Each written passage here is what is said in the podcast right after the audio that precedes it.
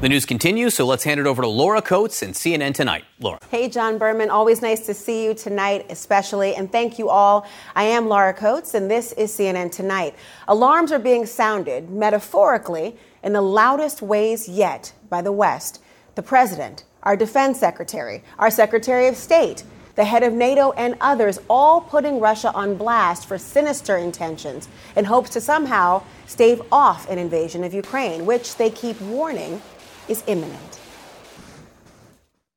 Every indication we have is they're prepared to go into Ukraine, attack Ukraine. My sense this will happen within the next several days. Our information indicates clearly that these forces, including ground troops, aircraft, ships, are preparing to launch an attack against Ukraine in the coming days. We see them add to the more than 150,000 troops that they already have arrayed along that border. And I know firsthand that you don't do these sort of things for no reason. They don't do these things for no reason. Well, they're also laying out Putin's playbook for the world. The Russian leader isn't known for his honesty, shall we say. He's manufactured crises before as a pretext for war. And Biden and company are warning beware because it seems to be happening all over again. We have reason to believe that they are engaged in a false flag operation to have an excuse to go in. Russia plans to manufacture a pretext for its attack. It could be a fabricated so called terrorist bombing inside Russia, a staged drone strike against civilians, or a fake, even a real attack using chemical weapons. Before any attack, we would expect to see uh, cyber attacks, uh, false flag activities, uh, and, and, a, and, a, number of other things, increasing uh, uh, rhetoric in the information space. And we're beginning to see uh, more and more of that. In fact, there was shell fire today that hit a kindergarten facility in the eastern Ukraine region of Donbass. A kindergarten facility. Was it a provocation? Was it an accident? Frankly, it's unclear. Ukraine and Russian backed separatists are trading accusations about that very shelling. Two shells landed on the school. Now, CNN is told, thankfully, that no children were in the room when they hit, thank God. But three people who work in the school were injured, and power was knocked out in the village. Ukraine's president is calling it indeed a quote, provocation. While the U.S. is still gathering details, our defense secretary says, quote, we've said for some time that the Russians might do something like this in order to justify a military conflict. So we'll be watching this very closely. Another concerning move? Russia expelled our second most senior diplomat in Moscow without any justification in what the State Department is now calling an escalatory step. So these tensions, they aren't easing, shall we say. Though the drumbeat of war seems to be growing louder and louder, the U.S. is still holding out hope that Russia will change its course and abandon the path of war and choose a different path. That, according to Secretary Blinken, who addressed the UN Security Council today. And despite all of the danger, despite all the threats to the people of Ukraine, it's pretty remarkable that the streets in the capital of Kiev still appear to be relatively calm. So, have Ukrainians developed a resistance to Russia's aggression, their omnipresence since the 2014 invasion of Crimea? What is the scene like there tonight? Let's go to CNN's Matthew Chance, who is in Kiev, to give us the latest. Matthew, what are you seeing out there? It sounds like there is relative calm, but that sounds deceptive in some respects. What are you seeing?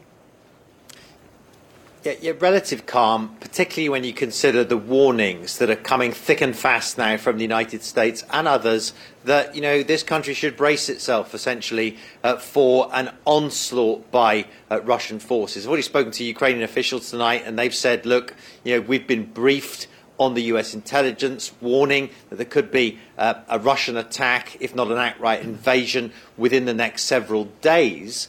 Um, and that's exactly the same kind of messaging in private that, of course, President, President, Biden, the US Secretary of State, Antony Blinken, are saying in public as well. And so it, it, it gives us this indication that some kind of strategic decision has been taken in the United States, not just to share uh, US intel privately, but to go out there publicly and say it as well in the hope to front foot the Russians and deter them from taking that action. The Ukrainian President Volodymyr Zelensky has been on the front lines today, um, meeting with uh, Ukrainian forces. That, as tensions rise between Ukrainian, the great Ukrainian military uh, and Russian-backed rebels in those regions in the east of the country that have been at war for the past eight years, with both sides accusing one another of firing artillery shells into residential areas. You spoke about that Yeah. kindergarten. Uh, And Matthew, I- amazingly, none of the children were injured there.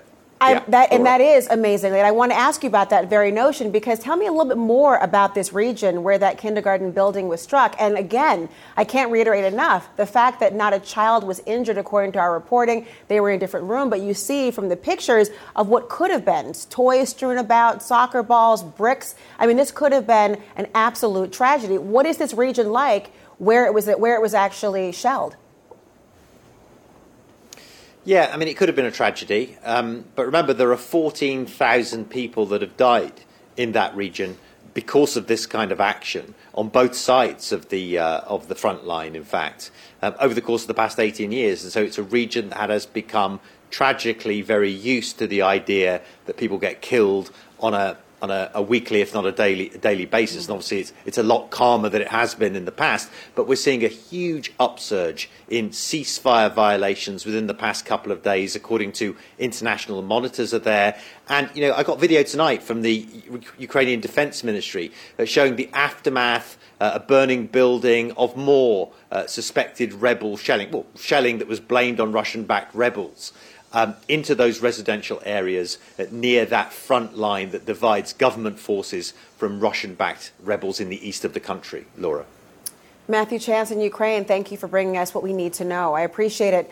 I'm joined now by two men who know the players and have lived the reality between Russia and Ukraine. Former U.S. Ambassador to Ukraine, William Taylor, and former senior defense attache to the Russian Federation, retired Brigadier General Peter Zwack. Gentlemen, I'm glad that both of you are here tonight. There's so much to unpack. And again, it's, there's a lot of uncertainty, a lot of things developing, and it's always hard to fit in everything we need to know within the confines of that uncertainty. But if I want to ask you a little bit, you were there at the time in 2014 when there was the initial invasion. Brigadier General, tell me a little bit about what you're seeing now in terms of the comparisons. Should there be the same level of heightened awareness from the U.S.'s part? Good evening, uh, uh, Laura, to you and your uh, listeners and viewing audience.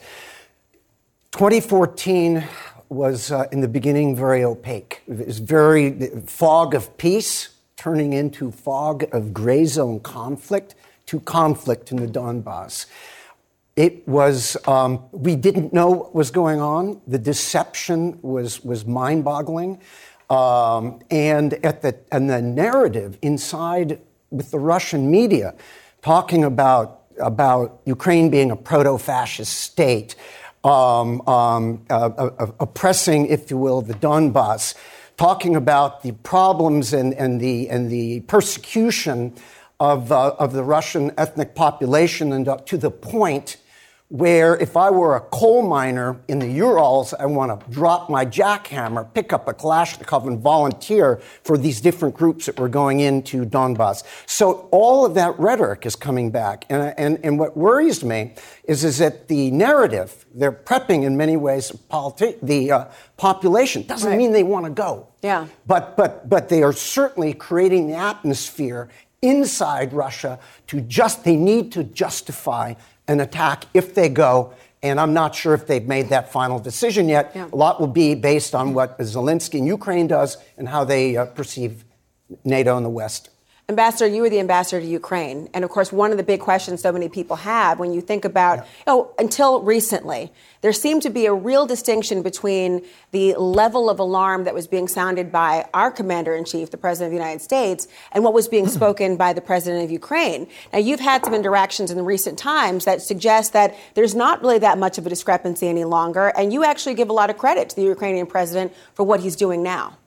Laura, I give a lot of credit to the Ukrainian president. Uh, the Ukrainian president, a young, inexperienced politician, he's been in office for two years. President Putin's been in office for 22 years. He's a KGB operative. The Ukrainian president is staring down President Putin. He is holding on and he's standing up and he's not giving in to this pressure of all these troops on the border. Now, is that surprising? Because, of course, we've known his comments in recent times, and Putin doesn't necessarily seem to convey a great deal of respect for this Ukrainian president we've seen, right? He's got more respect now, Laura. Okay. He's got more respect now. I bet President Putin is surprised that President Zelensky hasn't caved, hasn't blinked hasn't compromised, hasn't looked for a way out of this, due to all this military force on his border. President Zelensky is holding firm with President Biden's support and with a lot of support from the rest yeah. of NATO. Now, if we can try to get into the mind of President Putin, and I know it's a very difficult thing, and we don't want to make it personal. This is really seemingly this is a diplomatic issue. Obviously, still there's a lot of strategy at play, and it's hard to read these tea leaves. But you were the attaché to the U.S. to the, to the Russian Federation, and I, I'd love to figure out: is this an example of Putin the provocateur or Putin the determined? Which is it, do you think? Um, I, I, think that uh, this is turning increasingly into a game of poker. Mm. Um, he will not back down. I, I, think that and is doubling down, and that is part of the enhanced, if you will, force array in Belarus and, and out in the Black Sea. Um, I, I, think that there's an aspect that uh, uh, they've now moved to brinksmanship, Laura, mm. To, of the type that is coercive, cold blooded, and so 1930s ish. Mm. And, and, and it could spin into a conflict, frankly, nobody wants. But now you get pride and hubris and uh, ego that takes over rational thinking and even rational advice. Mm. And yes, uh, President Vladimir Putin is the ultimate decision maker uh, for the Russian Federation, without a doubt. So, what he says will ultimately go. Right. Are you surprised? You mentioned the notion of the Ukrainian president standing his ground on behalf of the Ukrainian people.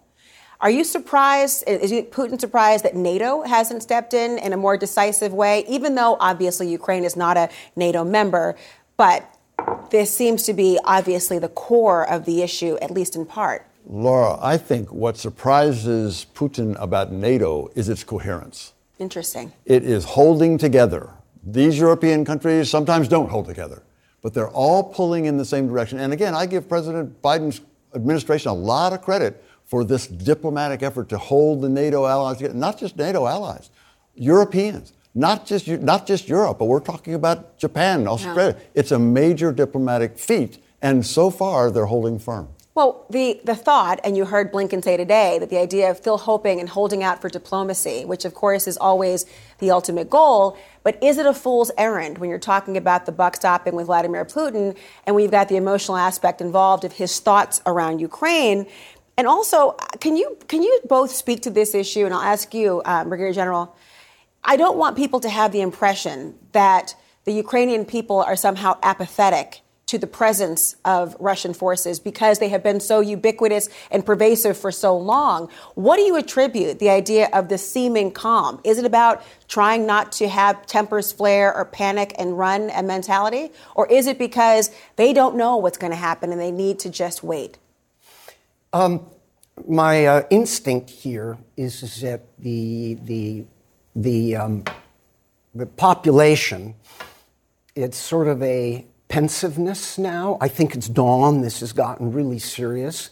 Um, maybe a stoicness, mm. um, a quiet determination among the overwhelming bulk of Ukrainians that weren't anti Russian, but they've become really pro Ukrainian, and this is something I think that has jolted um, uh, the Kremlin. Uh, the, uh, the other point, getting at your point in the ambassador, uh, ambassadors, is that, uh, yes, I believe that, uh, that Ukraine backstopped by a lot of Western support. Yeah, it doesn't mean boots on the ground, but it's virtually everything else. It has put Russia now, the Kremlin, on the edge of a precipice. They know they can go. They could gain, they could gain a lot, but then the long game is a disaster for them, and they know it. And, yeah. they ha- they, and, and this is where they are right now, I believe. Long game is a disaster, and the short game, is it a, is it a chance that Putin might take? I think Putin's going to look for a way out, Laura. I think that the price that he pays, the cost that it's going to be weighed on him from the sanctions, from frankly, dead Russian soldiers coming back to villages mm-hmm. where they have to bury them, with parents, mothers, and fathers angry about why they are sacrificing their sons to invade their neighbor, their friendly neighbor. I think this is a big problem for President Putin, and I think he knows it, and I think he'll look for a way out. Well, you heard President Biden appeal to the Russian people as well to make maybe that point and underscore it. Gentlemen, thank you so much. Ambassador William Taylor and General Peter Zwack, thank you. We'll keep watch for any major developments from Ukraine this hour. But up next, Donald Trump, Ivanka, Don Jr., they've all been ordered to sit for depositions before a state level prosecutor looking into their business practices. What could it yield? With their accounting firm now abandoning them? Well, that's the major question. We'll be right back.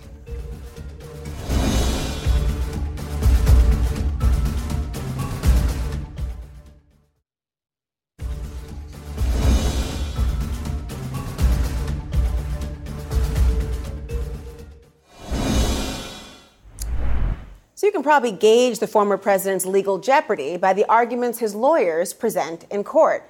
Because in New York today, his legal team demanded the state attorney general instead investigate Hillary Clinton.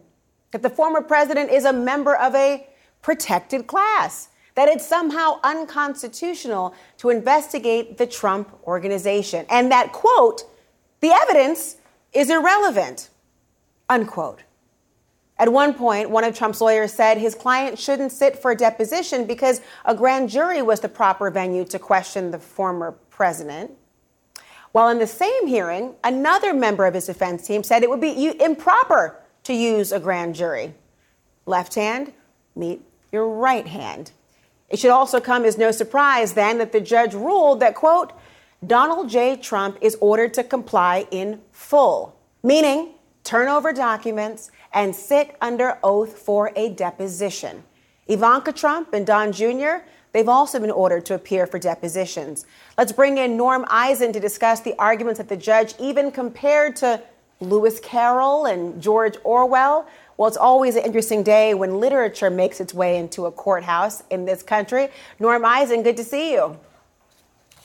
Laura, thanks for having me back. You know, this is a pretty big day in the sense of all the times people have contemplated whether the former president would sit for a deposition, be answering to a subpoena, especially in light of all that we're seeing right now and the trend of thumbing one's nose at a subpoena.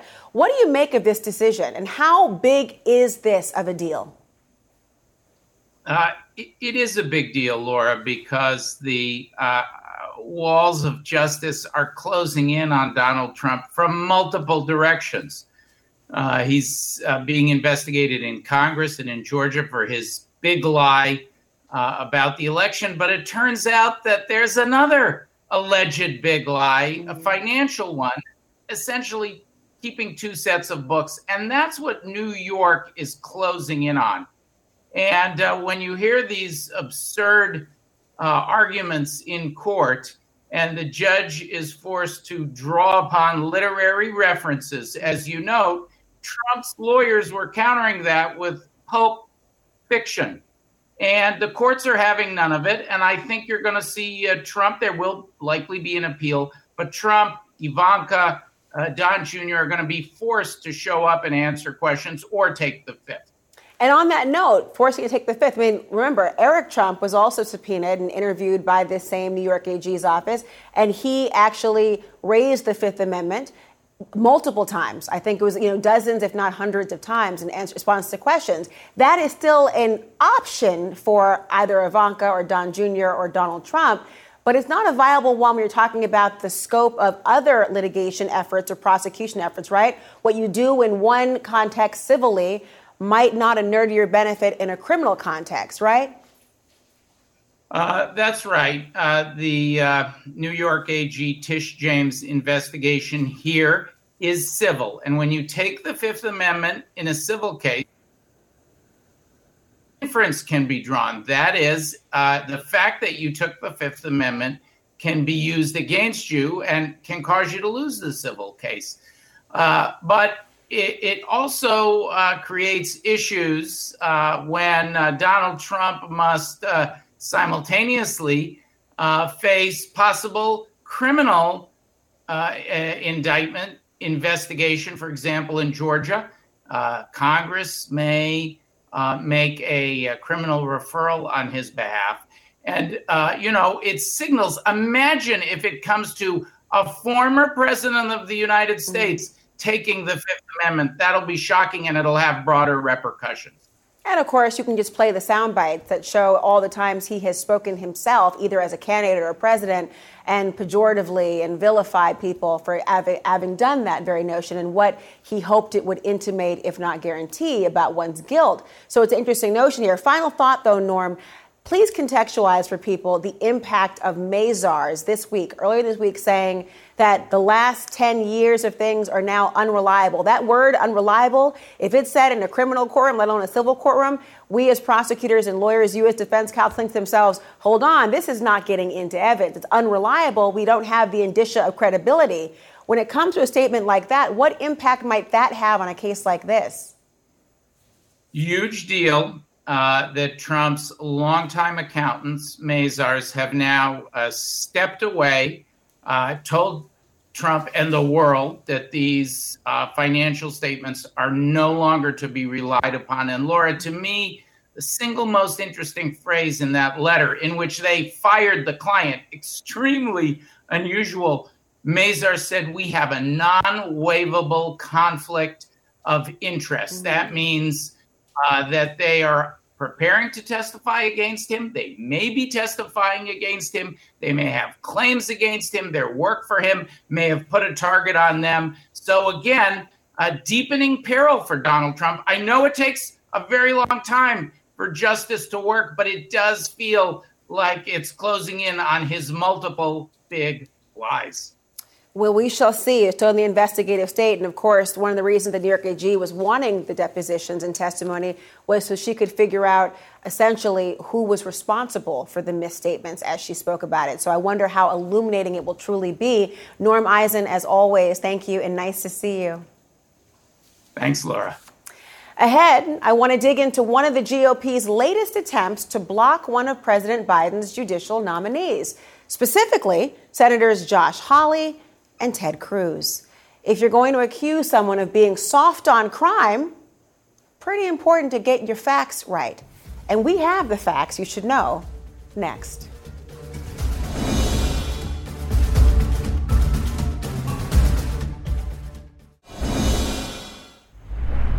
If you were wondering when the claws were going to come out, here they are. But no, not mine. Those are particular Republican senators who tried to imply that Nina Morrison, a judicial nominee, is undeserving of a lifetime appointment because she believes in criminal justice reform. And she had the audacity to serve as an advisor to two elected DAs who implemented policies that decided to deprioritize and, in some cases, decline prosecutions of certain nonviolent crimes. Oh, and apparently she's had a hand in getting too many people released from prison. Well, you know what? That's the absolute truth. They're right. She did get people released from prison. People who never should have been there in the first place because they were innocent. She helped about 30 wrongly convicted people who were ultimately freed from prison or even death row. Now, the operative words I just used were wrongly convicted. You have to wonder in what world could that possibly be disqualifying for a judge, or rather, in whose world? I cannot support your nomination, and I will not support the nominations of judges or any other individuals sent to us by this administration who are soft on crime and soft on criminals. I will confess the whole of your record is deeply disturbing.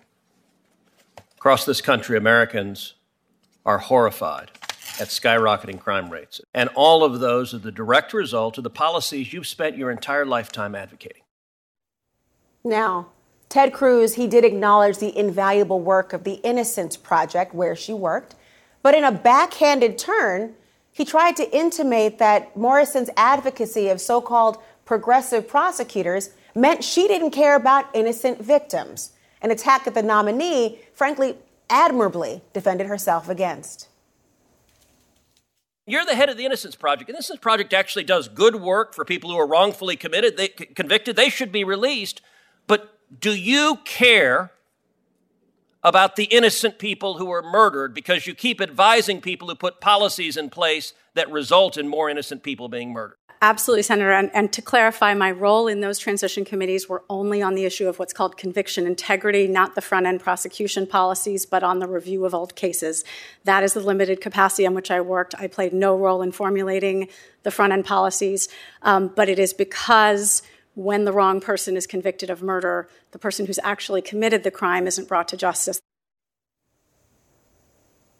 I mean, again, this is a woman who has spent her entire career dedicated to righting the wrongs of our justice system by getting, again, innocent people out of prison.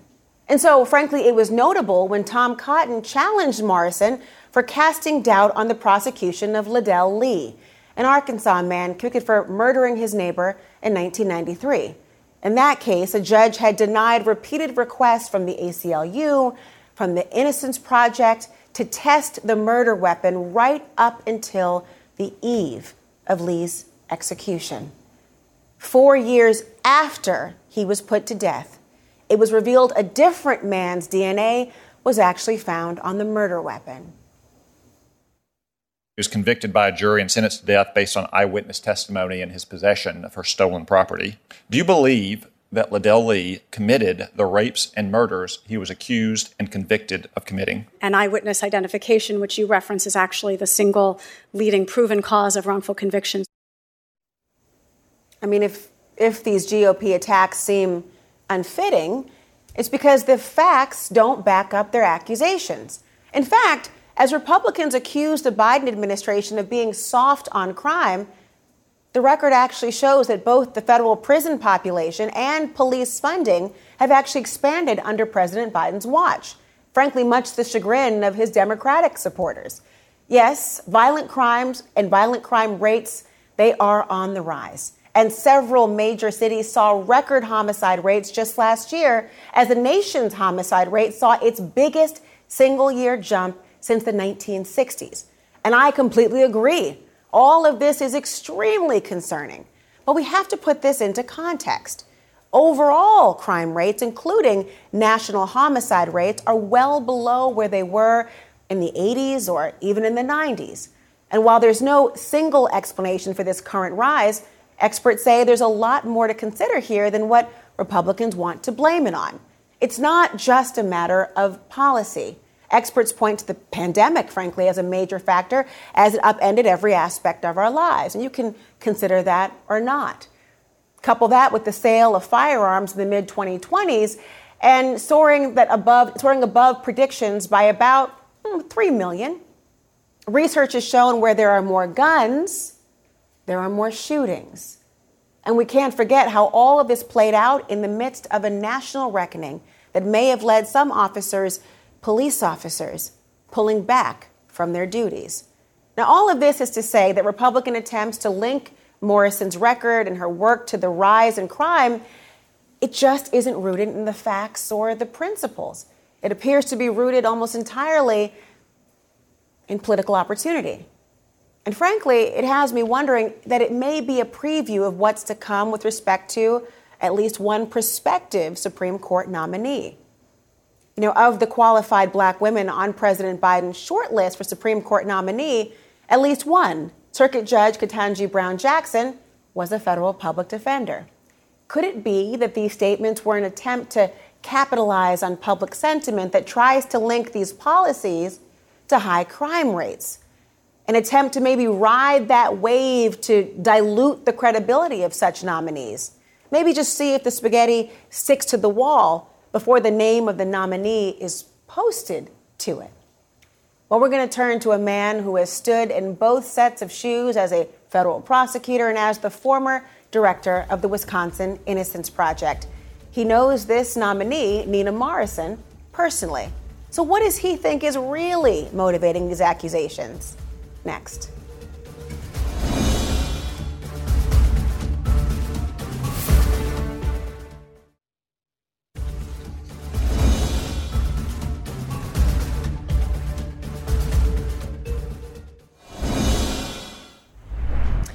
The question If Republicans are truly the tough on crime, party of law and order, as of course you've even heard recently Senator Mitch McConnell speak about emphatically, well, shouldn't they be for Nina Morrison?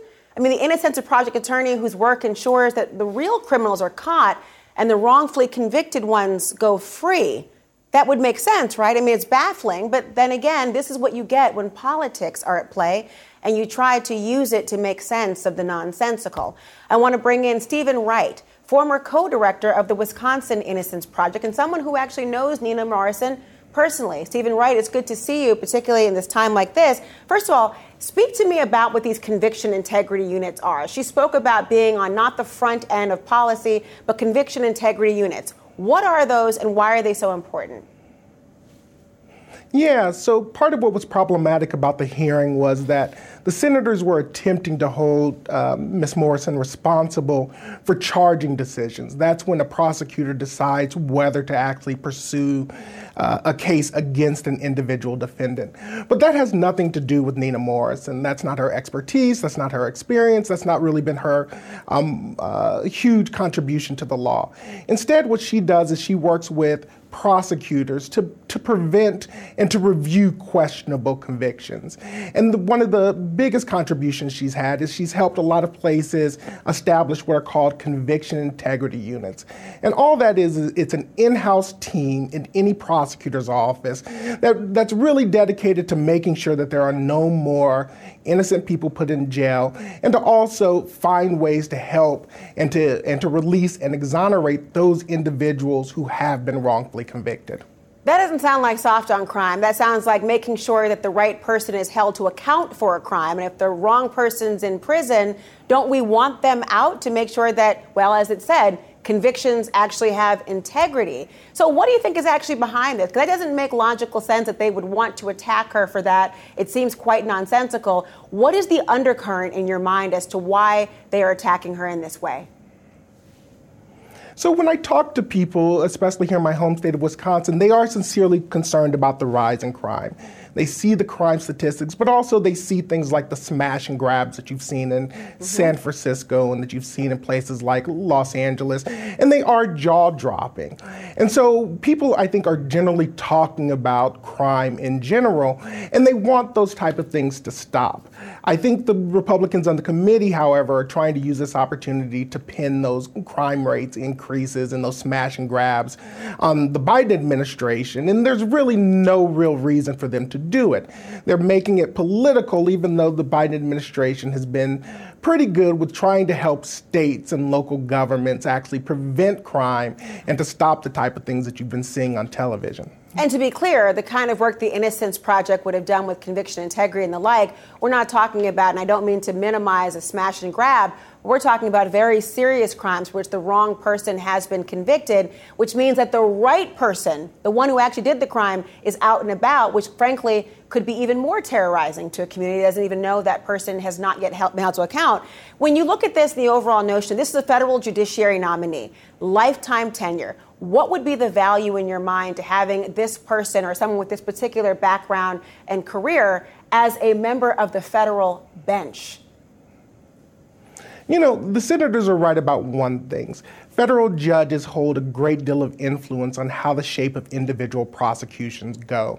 And so, having someone who is familiar with the causes of wrongful conviction, someone who is not only an expertise on the policy of it, but the constitutional basis of so many of the protections we enjoy, things that can help prevent, say, prosecutorial misconduct or misidentifications, mm. two of the leading causes of wrongful conviction. Having a judge who's an expert in those type of things, who can help scrutinize the case and help achieve justice is very important. You know, I should also make a special note that, um, you know, individuals like Nina help solve crimes. We know that about of the all the exonerations that have been proven via DNA, that's where DNA was left. We're normally talking about sexual assaults, but not always. Uh, we've been able to identify the real perpetrator in about half of those crimes. I know from my own experience representing an individual who was wrongfully convicted for a, a sexual assault that the true perpetrator was actually a serial rapist who committed many, many crimes and was not caught. And therefore, he was able to perpetrate a series of other sexual assaults over the year because the wrong person went to jail for one of his attacks. In other words, those who do this work are not soft on crime. They're helping to pursue justice, which I think has a very fundamental role on the bench. Stephen Wright, thank you so much. I appreciate hearing from your expertise. We'll be right back. The world is now weighing in on Kamila Valieva's emotional reaction after what can only be described as her disastrous performance in the free skate program at the Beijing 2022 Winter Olympics. The Russian teen, who has been at the center of an Olympic doping scandal, went from first in the expected gold medal winner to fourth after a series of falls costing her the chance at even medaling at an event that many pegged her overwhelmingly to win.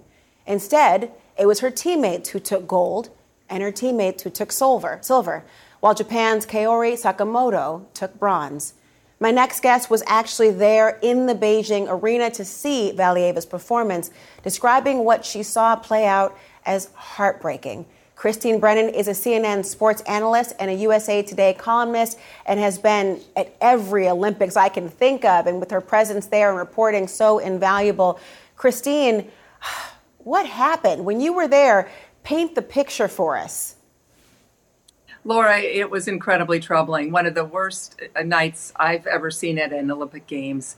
And something that was just so emotional and it just seemed so wrong, frankly. A 15 year old, of course, everyone knows in the midst of this huge scandal, the doping scandal, and the weight of the world just came crashing down on her shoulders. Uh, you can feel that she should not be at these Olympics, that she should have been banned uh, because of using a, being tested positive for a performance enhancing drug. And I think you can also feel incredible sympathy for uh, Valieva and what she's been through. I think you can have those two. Conf- well, I think you're right that both things can be true because we are seeing absolutely a 15 year old girl who many believe may have been exploited in some way or the idea of not being able to have the benefit to even have this occur. And it's something that I think we have a little bit of sound difficulty with Christine. But when you think about all of these things and how this looks, look at the images. Truly heartbreaking to see what happened and and truly ha- and truly really difficult. We've lost her signal. We're going to come back to Christine Brennan in just a moment because I really want to hear her take on that extraordinarily emotional moment. We'll be right back. We're back talking about what happened to Christine Valieva, who is at the center of the doping scandal. We lost the signal for Christine Brennan, who was there in that arena during that emotional and disappointing defeat, where she didn't even get to the medal podium. Of course, the irony being, had she actually taken gold, there would not have been a medal ceremony because, of course, she has this still looming doping scandal ahead of her. Let's bring in Don Lemon, who's up next, of course, on Don Lemon tonight. And I'd love to get his take on this because it's such an important moment that we're seeing over and over again. Quality sleep is essential, and that's why the Sleep Number Smart Bed is designed for your ever evolving sleep needs. So you can choose what's right for you whenever you like. Need a bed that's firmer or softer on either side? Helps you sleep at a comfortable temperature, quiets their snores. Sleep Number does that. Sleep better together. JD Power ranks Sleep Number number 1 in customer satisfaction with mattresses purchased in-store. And now, save 50% on Sleep Number limited edition smart beds for a limited time. For JD Power 2023 award information, visit jdpower.com/awards. Only at Sleep Number stores or sleepnumber.com. I'm Dr. Sanjay Gupta, host of the Chasing Life podcast. In honor of our 10th season, we want to hear from you. Leave us a message at 470-396-0832 and tell us how you chase life. It could be used on an upcoming episode.